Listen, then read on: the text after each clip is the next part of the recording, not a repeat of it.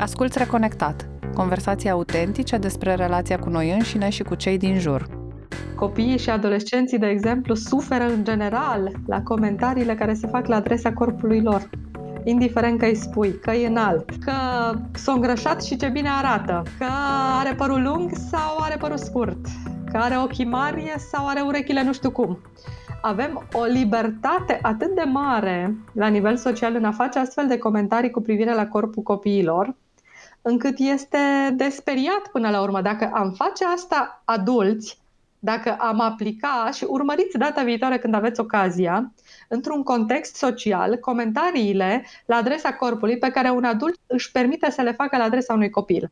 Gândiți-vă dacă acele replici noi le-am aplica într-o relație de adult-adult, cam cât de penibile am fi și cât de jenant ar fi pentru celălalt să tot primească astfel de replici. Și noi de aici începem la nivel social să le creăm copiilor noștri, de fapt, o problemă și o dificultate în relația lor cu corpul și în imaginea corporală, tocmai pentru că în spatele tuturor acestor comentarii stă ce?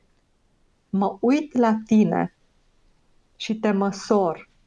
Evaluez corpul tău și trag niște concluzii în baza lucrurilor pe care eu le văd.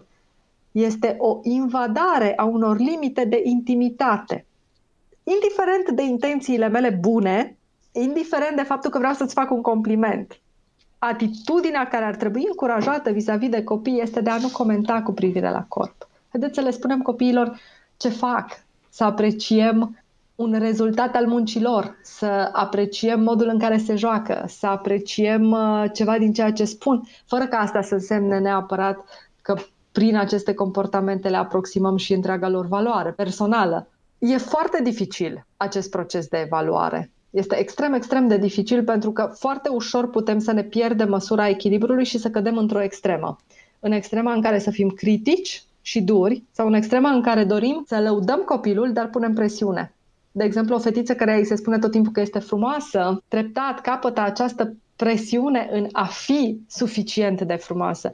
Și dacă are norocul să nu aibă niciun fel de problemă de greutate, niciun fel de problemă de sănătate sau care să-i afecteze felul în care arată, cu siguranță va ajunge la un moment dat într-un punct al vieții ei. De exemplu, când este proaspătă mămică și nici nu mai uh, apucă să se uite la ea în oglindă și într-o bună zi constată că n-a apucat să-și spele părul de trei zile pentru că uh, copilul plânge și că nu s-a pieptănat uh, poate de mai bine de cinci zile și arată într-un mare fal și atunci toate acea etichete de tu ești o frumoasă, toată acea etichetă vine și îți cade în cap. De ce? Pentru că eu sunt frumoasă în condițiile în care, da, am o oarecare înzestrare genetică, am niște caracteristici, dar eu am și un oarecare timp să am grijă de corpul meu. Când nu mai am acel timp să am grijă de corpul meu, evident că asta se reflectă asupra corpului meu. Iar dacă vrei să mă ajuți și ești cineva apropiat, mă întreb ce se întâmplă cu mine și cum mă poți ajuta nu-mi spui că, hei, tu nu prea faci sport.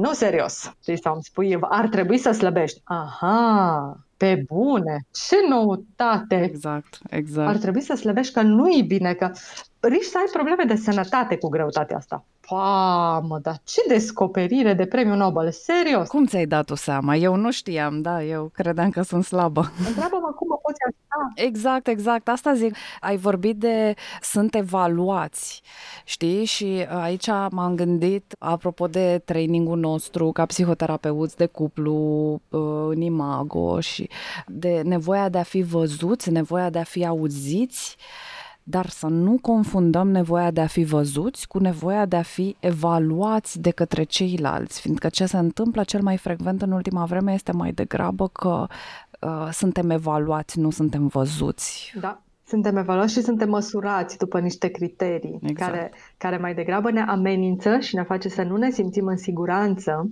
decât ne îndeplinește nevoia de a fi văzuți. Și aici noi știm foarte bine din istoria de viață a pacienților cu care lucrăm ca acei pacienți care s-au simțit nevăzuți din anumite puncte de vedere s-au simțit prea văzuți, pentru că în același timp în care nevoile emoționale nu erau constatate, părintele observa și penaliza foarte rapid momentele în care ceva nu era destul de bine făcut. Sau camera ți era neîngrijită sau aspectul fizic, corpul tău nu era, nu era îngrijit. și atunci, cu siguranță, nimeni nu este văzut tot timpul sau nimeni nu este nevăzut mereu, dar uh, avem nevoie să ne punem întrebarea dacă suntem părinți la modul în care îl observ pe copilul meu, care este mesajul din spate pe care îl transmit, îl măsor, îl evaluez, îl compar inevitabil? Sau așa printre rânduri, mai subtil, chiar dacă nu este o comparație directă și explicită?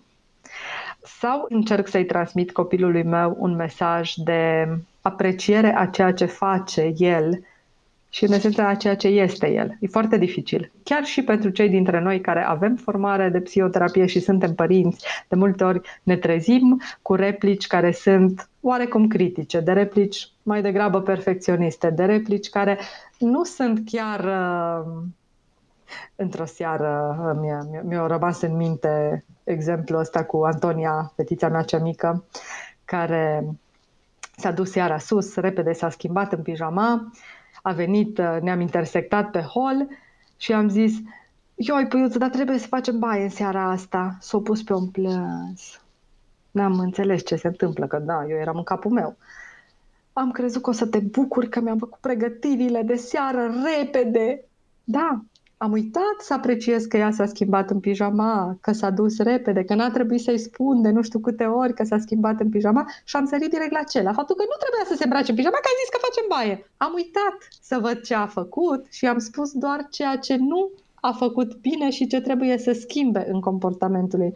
Și în goana de zi cu zi, cu siguranță facem asta de foarte multe ori și în multe momente copiii noștri nu pot să ne spună, nu reușesc să pună în cuvinte care este de fapt problema și ce le lipsește sau noi nu avem disponibilitatea să ascultăm și să auzim ce le lipsește. Mm-hmm. Sau nu există relația în care ei să se simtă în siguranță să, să spună, fiindcă nu, nu sunt luați în seamă, nu sunt validați în sensul ăsta.